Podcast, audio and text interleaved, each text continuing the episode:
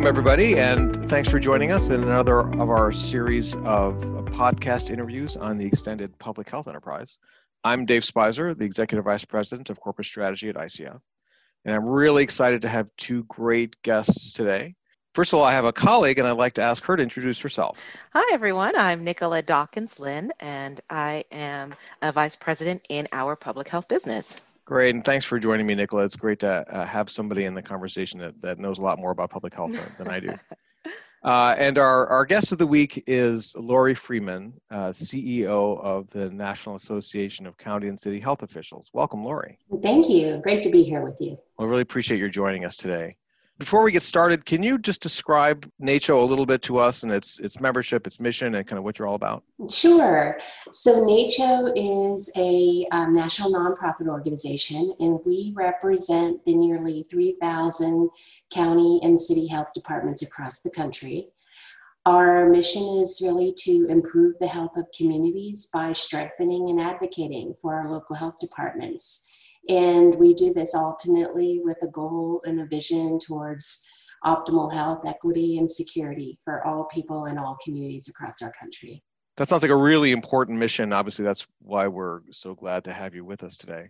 One of the through lines of all the discussions we've been having here on this series of interviews uh, is the the extended public health enterprise. In other words, the the the the superset of all of the official organizations that have a role in public health at whatever level and of jurisdiction or whatever uh, part of the sector. One of the things that we've heard from other guests is this notion of fragmentation and the notion that things are done, you know, very differently across in different parts of the country.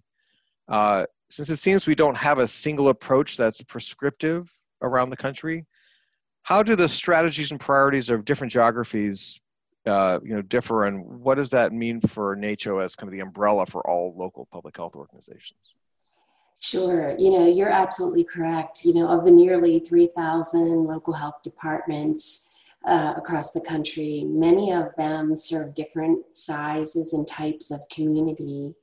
In fact, a lot of people don't realize that about two thirds of the local health departments are actually rural and serve communities with populations of 50,000 or less. There's only about 6% of health departments, maybe around 30 across the country, that serve over half of the population of the country. So there's this big, wide, and diverse group of, of local health departments um, serving different communities. NACCHO considers them all crucial to the infrastructure of our governmental public health system, and we support them all. But we do apply different approaches sometimes to small and rural health department public health issues versus maybe those of larger urban big city health departments. Even health departments that serve suburbs can have different issues. But the common core among them all is that they serve their communities to improve the health of the entire community, not just one individual at a time. And there are practices that can be scaled up or down or modified to fit the need of the community and strategies like that are used to prevent things like chronic disease that impact the lives of so many often need to be done everywhere, just a little bit differently. What are some of the differences in the ways that NACCHO, you know, engages with some of those local, some of those rural uh, focused public health organizations? We meet with them. We try to understand their unique needs, and it, and sometimes it depends on the issue that they're trying to address. Um, you know, when you have a, a health department serving a rural community that's um, spread out in large geographical areas, uh, things like access, easy access to care, access to trauma facilities, or even if you're having a baby, making sure you can get to a location that um, you can safely have your child. Uh, so there's lots of different issues that affect them um, in different ways, and their resources are also different, and how they're staffed is different. So we try to pay attention to some of these differences um, but also some of the commonalities that exist with other health departments that might be larger and and again and try to um, fit the the um, the resources to their specific needs. Gotcha, gotcha. Now the field seems to have aligned around the CDC, you know, quote unquote, 10 essential public health functions. is there any ongoing conversation on how local public health leaders might you know want to broaden or modify those because they seem to be you know either a little bit generic or maybe not as speak quite as well to the current moment this is a great question, also a very timely one, because NACCHO um, has been involved for about a year in a national advisory group to uh, to take a look at the 10 essential public health services and, and make sure they're still relevant.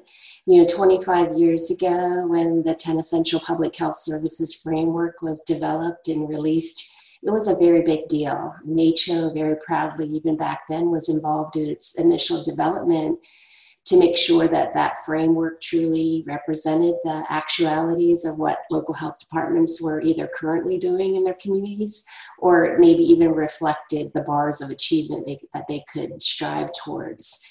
But as importantly, it, it really served this purpose of explaining to all sorts of stakeholders, public health organizations, public health curriculums at schools, community partners, healthcare government, community members themselves the many roles that public health plays in communities across the country.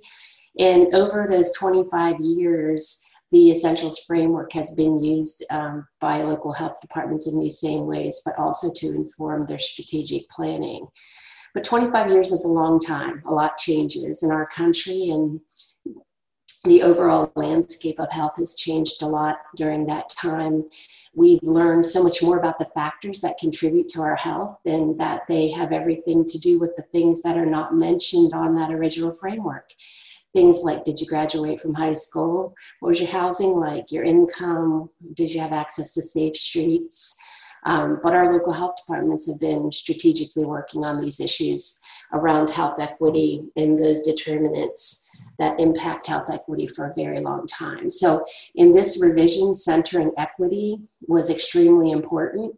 And as recent events have also highlighted, in order for these services to be effective, we need to remove systemic and structural barriers like racism, poverty, and gender, gender discrimination, for example, um, um, that directly impact health. So our local health departments are really facing challenging times now, and this is a, a moment when these essential public health services um, can be quite fortuitous to us in helping us stand up and protect public health and its essential functions as well. So um, a lot of good work's been done, and that equity piece has been added. And that's a really interesting um, point, Lori, and a great segue into thinking about the social determinants of health. You know, um, I think we've come to understand that health outcomes are really heavily driven by the social determinants of health. But um, how can local public health organizations um, help to influence the social determinants of health beyond sort of their, their primary statutory capabilities? Well, you know, as we learn more about disease, uh, you know, we're learning more about how the patterns of inequity and the distribution of disease and illness correspond to patterns of political, social, and economic inequality. And um, there, our local health departments address health equity and social justice every day in some way. Um, these health inequities are systemic, systematic, patterned, unjust, actionable. Um, but therefore, they're not inevitable, they're not random or accidental, and so we can um, actually eradicate them. So, local health departments are the chief health strategists for their communities and responsible for understanding all the dynamics of their communities, working across sectors like health systems, education, law enforcement, fire EMS, housing, food, and agriculture on tactics to address these social determinants to create health equity in the community. Um, they focus on things like improving access to healthcare and social services, um, ensuring that they work to eliminate food deserts in neighborhoods that currently are only served by fast food restaurants, ensuring safe and affordable housing, uh, working to rid communities of housing blight that contribute to safety, uh, working with city planners to create safe streets where kids can play safely or adults can safely exercise. The local health departments work across these many spectrums with community partners to create the conditions that make health and well-being an easier choice for folks. And the ultimate goal is making it the only choice and removing these other barriers. You know, one of the things you mentioned uh, was the role that NACCHO plays in, you know, improving capacity of, of local public health organizations. Um, how how has that played out over time right? Uh, the uh, you talked about you know 25 years since the last uh, original kind of 10 essential public health functions and how you know the public health landscape has changed. Uh, and i know you guys have been engaged you know that over that entire time. Uh, how how have you all played an active role in kind of changing the the capacity and capabilities of those organizations to include but maybe going beyond uh, you know addressing the social determinants? You know as with any great endeavor you know with time and experience you always learn quite a lot. And with new knowledge new science new data points and public health enterprise learns more and more about what contributes to good health and what detracts from it. So our local health departments continue to learn, you know, just with this pandemic alone, think about what we knew eight months ago versus what we know today and how that has altered our views and behaviors individually and collectively as a country. I think one of the greatest pieces of the evolution of public health is our understanding that we actually have the capacity to impact the health of many people at once through changes to policy and our systems and the environment that surrounds us. You know, we, we, we actually now have the experience and outcome data to show that a small change can make a big difference in a health outcome for, uh, for many, many people. And I always think about smoking. When, you know, when I grew up, smoking was everywhere, including in my own home. I was exposed. Me too. I was exposed to a tremendous amount of secondhand smoke for most most of my childhood. And not just at home, at restaurants, public functions, even on an airplane up until the late 80s, if you can remember that. But it was horrible. it was, it was. But through some rather you know, sweeping legislation federally, and then um, that, that got picked up through many states, a lot of our country has places now where children and adults don't have to ever breathe secondhand smoke. They have clean air to breathe. And although no state had a comprehensive smoke free law, like back in 2000, uh, by 2010, 25 states did, and 16 states were enacting comprehensive smoke free laws. So that policy alone changed our whole environment, changed health outcomes. You know, that the taxes on cigarettes further created better outcomes. And now we're at a 50 year all time low point for adults and a 25 year low point for high school students in smoking. So um, those things, you know, help us to grow and evolve our, our public health enterprise. And NACCHO helps local health departments improve their capabilities and capacity by providing things like technical assistance to them, serving as a resource for information, education, research, tools, and, and really promoting that spread and scaling of evidence based practices and policies and providing trainings and ongoing education to help them navigate changes in the field as well. And we fight to ensure that they have the resources to do their good work on the ground. Mm-hmm. That's great. You know, it, these uh, kinds of um, health policies really have the potential to make such a tremendous impact, um, as you said, on health for the broad population of Americans but eh, you know, a lot has been written lately about sort of the divisions in American society and um, uh, the policy lever, um, just as an example, is one that um, eh, it can sometimes um, generate uh, greater division. Um, eh, some of those kinds of divisions uh, are, are, apparent in the responses we see, for example, to the current pandemic. Um, how do NACCHO members experience this phenomenon of, of the division? And does it have impacts on their professional or personal success? Yes, tremendously. And, you know, because local public health departments work on the ground, on the front lines mm-hmm. of the front lines mm-hmm. of the mm-hmm. community, mm-hmm. you know, mm-hmm. these divisions um, that we are um, seeing and really that we've experienced over long periods of time, if you think about it, are um, divisions uh, in the very communities they are collectively serving. So the impact is direct to them. They are, there were already deep differences among populations of the same community in terms of their health and their health outcomes, their ability to um, be safe and feel that they have control over their own destiny in terms of their health.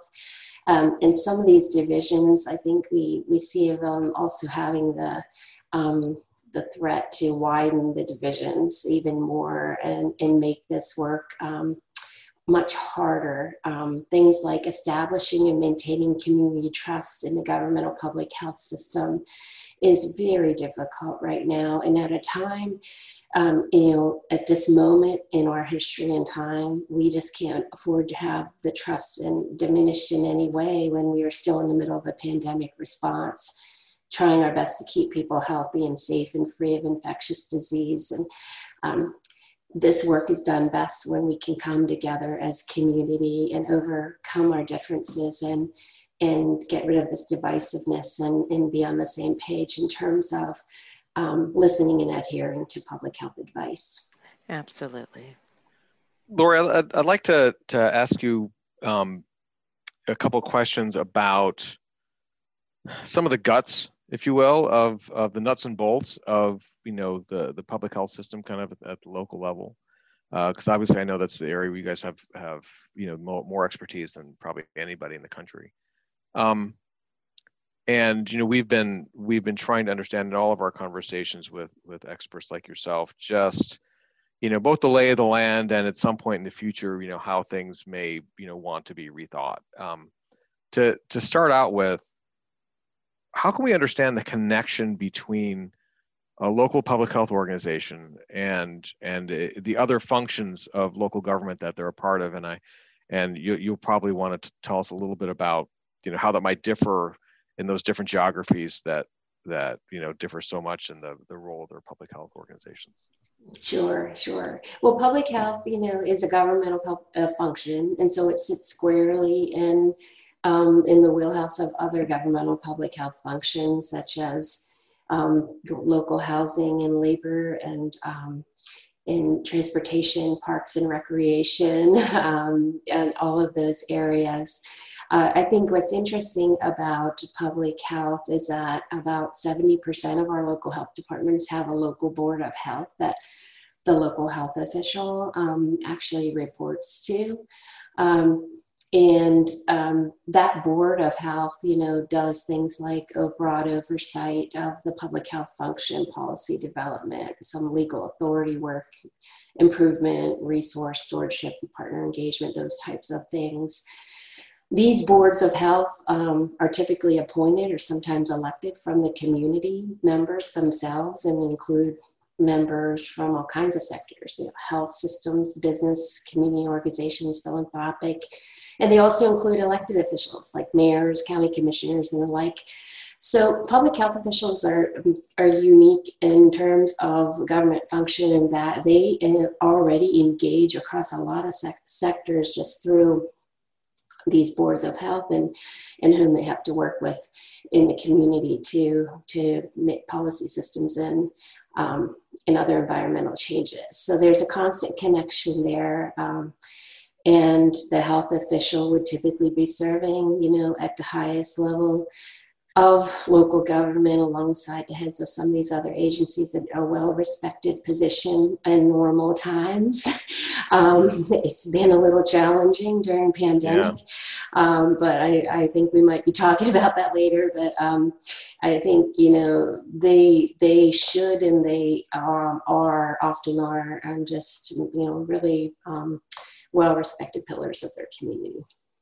The notion of having a that extra, you know, governance model of that local board of health is, um, seems to me a, you know, a, a, a potential great asset if it's, you know, high functioning, and a real potential problem if, uh, you know kind of negative behavior kind of seeps in. It, it is it a is it on on whole a positive aspect of governance or is it a more of a mixed bag? On whole, it's positive. I would say where where we've seen some kinks occur in in this year in particular is is the the extra layers outside of the board of health where they connect with the um, the county commissioners and the mayors and the elected officials and we just had some interesting circumstances around this pandemic where elected officials are um, are often used as um, as the medium and the the pathway to the community and not and those elected officials you know sometimes have different agendas. Um, they, they're elected so they're they're working with their constituencies and and, and interested in getting voted in the next time perhaps. So um, public health hasn't always been uh, working alongside that structure in the way it should be at, at either the state or the local level. And and um, the, the current administration uses governors a lot in, in their work, in their direct contact, and that filters down through to the community through the mayors and county commissioners and in public health has um, had to fight their way uh, to decision making during this response as a result. Well, that calls out the, I mean, obviously the role of local public health leader, whether it, you know, whether the title is you know, county public health director or, you know, some other variant. Um, clearly they're what we in the consulting biz would call kind of a critical job, right? They're the the, the critical link in the chain, uh, exerting leadership and influence. Um, what would you say are the most important qualifications for those local public health leaders? But you know, it, it, the interesting thing is that they they have to be well trained beyond the principles of public health. Um, in their role is sort of the chief health strategist for their community, they need a really wide and variable toolbox of skills that embraces things like um, business management, budgets, workforce development. Um, human resource management, understanding how to lead um, a community and be a convener, be a long term strategist, and dealing a lot with conflict and constant and sometimes unplanned interruptions to their work, like pandemic, for example, or outbreaks. Um, so they are often the underpaid equivalent of a corporate CEO, is that what I like to consider them to be. Um, they are on every level uh, the same, doing the same work as a corporate CEO, but doing it for their community. And um, their bottom line is not profit necessarily, it's community impact and ability to change health outcomes. Mm-hmm. You know, I love that term, uh, Lori, to chief public health strategist um, for the community. It really does a lot to convey, you know, the um, the breadth of responsibility um, that falls on their shoulders. Uh, where does where does the talent for uh, local public health organizations come from? You know, is it local or do people move around the country? Um, what are, and what are their educational backgrounds to sort of prepare them for for that level of uh, of responsibility? Sure. Um, there is movement. There's a little bit more movement now than we'd like to mm. see, of course, mm-hmm. due to the stressors of the job. Uh, mm. But yeah, I mean, um, these are folks. Um, it, the interesting thing that I find about the current um, workforce condition of public health is that there are uh, many, many young people in public health programs across the country. I, I, they might be at their highest enrollment ever. I don't know that for a fact, but there's a lot of people enrolled in public health, and there are colleges and universities across this country. But not all of them are going into governmental public health. Um, so they do move around um, and they take jobs, you know, where where they want. Um, the nice thing about taking a job in public health you kind of can pick your community you could go back to your hometown or you could try something new and go do rural or urban um, so they do move around um, what we know from our national profile of local health departments is that um, the larger urban public health departments um, typically, you know, have many, many staff, uh, hundreds of staff. Um, and those are typically led by mostly by sort of a doctor level um, md level person but when you get down to those rural and small health departments those are usually um, public health nurses leading those health departments. So there is a big variation in, in who um, is employed by health departments depending on their size. Um, but um, they move around, they have different skills, and um, a large public health department has a lot of different types of skilled workers on its workforce environmental health, health educators, preparedness staff, nutritionists, public health physicians, community health workers, you know, and, and then it varies and the smaller that you get. But um, they're a pretty diverse workforce. Mm-hmm. And, and, with that, that great diversity, um, uh, are there particular areas or perhaps some particular areas within the different uh, types of geographies um, uh, where you would say our current public health workforce is fairly spread thin? Um, you know, uh, are there particular places where we really need to bolster our public health staff? I, I think we are seeing well a crisis and then a crisis within a crisis. There's an overall crisis, for example, with um, the public health workforce being diminished by 21% over a decade. And um, this is um, quite um, challenging and alarming um, as we even as we headed into pandemic about okay we're 20% down. How are we possibly going to be able to do the kind of work that's needed to um, to um, stop a pandemic? Um, but even within the workforce though you know one of the more alarming workforce reductions has been with public health nurses who've lost their, something like 36% of their workforce over that same period. So um, we need we need these public health nurses. Um, they're really important aspects of this job. Well, first, nurses rock in general because they have this multi-skilled ability to do not just clinical work, but just lots of very practical skills as well. Um, and so that's um, an area that um, we're really suffering in right now the loss of our nurses. Mm-hmm. And, you know, you talk about the skills that these public health nurses bring. Um, uh, are there particular skills that we need to be investing in for the public health workforce broadly?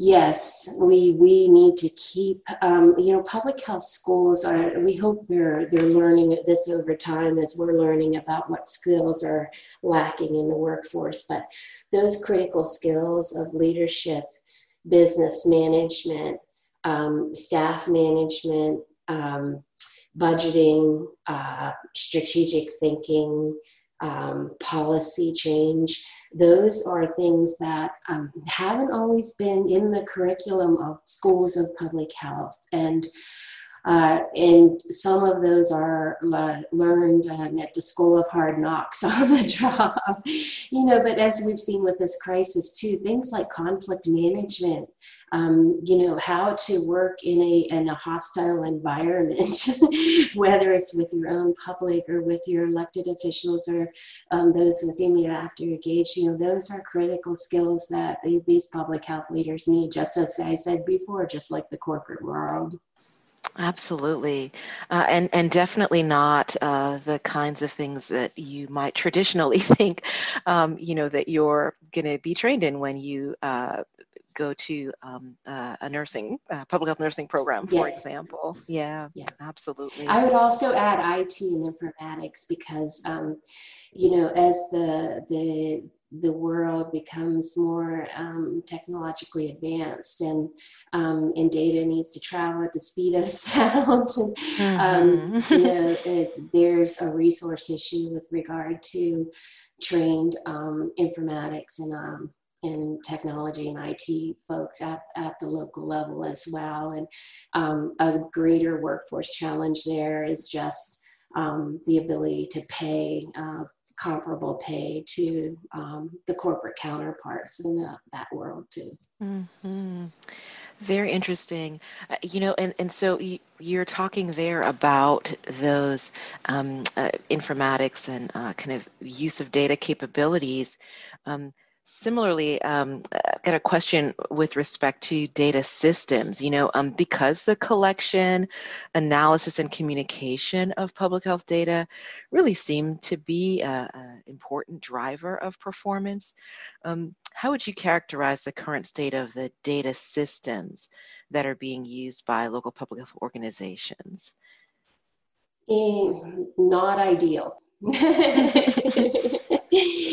no, um, we have a long way to go. You know, um, mm. our country tends to invest in things that it can see. Like uh, if you see a road that has a pothole, maybe you fix the pothole.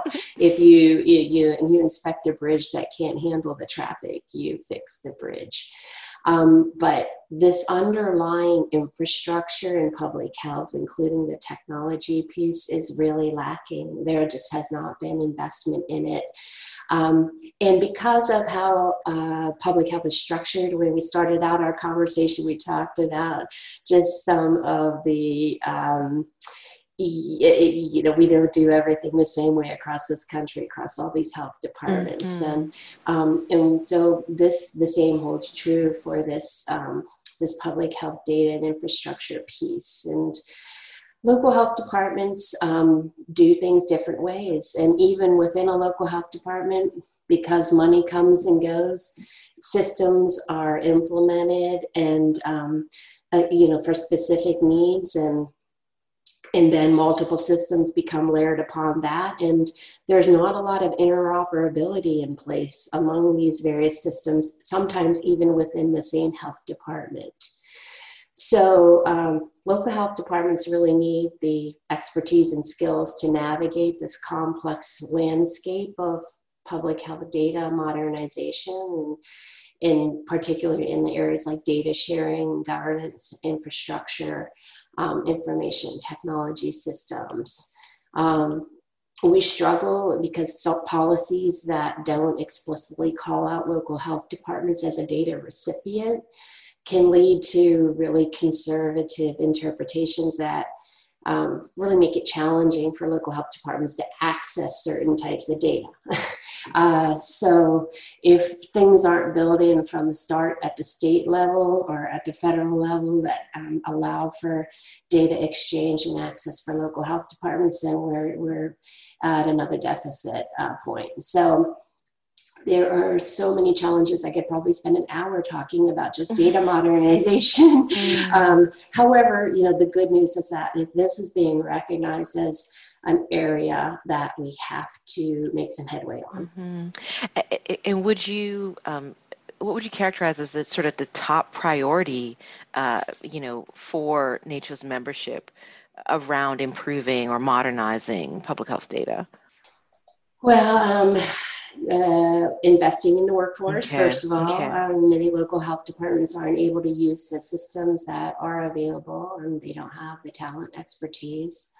Um, understanding sort of the details and complexities of the systems that exist. Um, particularly at the local level and making sure those are known to the other chains of the data command, you know, whether you're going up towards the state and to the CDC or back down. Um, I think really um, helping health departments in, in the national partners that serve them to understand that the work it will take to modernize surveillance systems um, and the facilitators and barriers to to doing that. Um, having these conversations are really important and exploring with health departments the implications of um, shifts in our environment like pandemic or other parts of um, shifts in health like um, what impact they have on data availability access and surveillance and then, you know, overlaying all of this um, is just the issue of uh, personal data and, um, and HIPAA requirements and, and keeping, making sure that we are always able to maintain that trust with the public in terms of their information and their data so that we don't lose it during the times when we need it most, like right now. that notion of kind of public trust and uh, you know the ability of you know the the the broad public uh, to you know appreciate the work that public health organizations do to to have faith that right that they'll keep their privacy safe that they have their best interests at heart. Obviously you know, you've talked a little bit already about how that's that's been challenged you know by the polarization that, that we see out uh, in the environment today. Um, obviously you know communications broadly is is one of the main tools that these folks wield. Um, obviously they have statutory powers and they they have a, a very small amount of resource. Generally uh, it seems like to to actually implement actions on their own but public communications is such an important tool for for public health officials. Um, how how do public health officials get their messages through to the public uh, so that the entire population right can be healthy uh, in in such a polarized time Yes, it, it, it, requires constant attention, um, and um, and we can't afford really to to go back in time. You know, I like to think about the history of public health a little bit here, and I, I sometimes I think we just need, we need to return to some of those roots to so that people um, understand their role in healthy communities as well. Um, you know, Paul Revere was like the very first um, public health official back in 1799. He was Boston's first health officer. And um, and back then there was a board of health, believe it or not, that was formed to fight a potential outbreak of cholera. And and the health officials posted signs on lampposts. They held meetings and and led a public information campaign to reduce deaths to cholera. And they did this by explaining to the public who, up until that time, really didn't think. They thought that they had no control over um, uh, with regard to illness, and they just met the you know illness with a degree of resignation that they're probably going to die from it, um, without understanding the role that um, an individual plays collectively in their community to promoting health. So that social commitment to to the health of the community. I think you know we need to go back to that about explaining at the very basic levels. You know. Um, what what what we all can do to help you know, um, uh, during uh, times when our country is so divided and during time of pandemic. Um, I think, you know, uh, communications are always um, not uh, a, a, a, thing where you can just create a, a simple single communication sometimes too. We have to uh, really target communications to different audiences and and meet them where they are in terms of their understanding of things, um, their the trust level that they have with officials and with the government, um, and you know where they are in their lives. And um, if somebody is struggling to and they're they're hungry and they don't have housing, they might be on the streets, and uh, are they really going to care about um, getting a vaccine. they can just care about getting their next meal or, or, maybe get some shelter over their head. So the communication strategy is complex and deep and um, takes a lot of work. Uh, luckily for us, our public health departments know this. They know their communities, they know what they have to do and how they have to do it differently for different components and populations within their communities. Um, and I would just add, you know, it's just a tough time for them now because um, they've always been so trusted in their communities. Um, and now that the, their broader advice is being ignored or polarized uh, or politicized, um, it becomes harder for them to do their job when usually it just was taken for granted. You know, if somebody told you to boil your water because your water could make you sick, you weren't going to say, I'm not going to boil my water. I don't believe you. You usually just boiled your water. um, but now uh, public health officials are just trying to keep you safe by giving this advice. And, um, and unfortunately, it's, it's being turned into something else and, um, and politicized. So communications are more important than ever to get right and um, to try to rebuild um, that trust that the public should have and their public health officials. They're they're apolitical. They're they don't have a, um, a, a any reason other than making sure their communities are healthy and safe. And um, we have to try to get back to having people understand that. Well, amen to that. Um, you know, before we let you go, Lori, and, and we really appreciate your taking the time with us today, of course. Um, uh, NACCHO is not the only organization that acts as a kind of an umbrella, you know, beneath the federal level. So your all's focus is obviously on, on as your name implies, county and city officials. Uh, but there's an organization that we're going to be speaking to next week that deals with states and territories, uh, ASTHO. Um, can you talk a little bit about, you know, do the two organizations talk or how do you stay aligned and what's the relationship between the two? Sure. Um, so what we consider to be um, a sister or brother organization. Um, we are in the same family of governmental public health. Um, we, we are um, we have similar workforces. We just work at different levels of the government. Um, and we do work together on plenty, plenty of projects. Um, the one thing that we do to assure that we are able to work on um, on things strategically um, at the highest levels of our agencies are um, through what we call joint council, which is a collective of the leaders of ASTHO and NACCHO, and we get together uh, quarterly um, at our board levels to talk about what are the things that we can work on that will effectively um, impact and improve governmental public health as a system. Um, from the federal, state to the local level. We both are excellent partners with CDC, HHS, ASPR, and the major federal agencies. You know, how do we work better with our federal agencies to represent the needs of our collective state and local health agencies?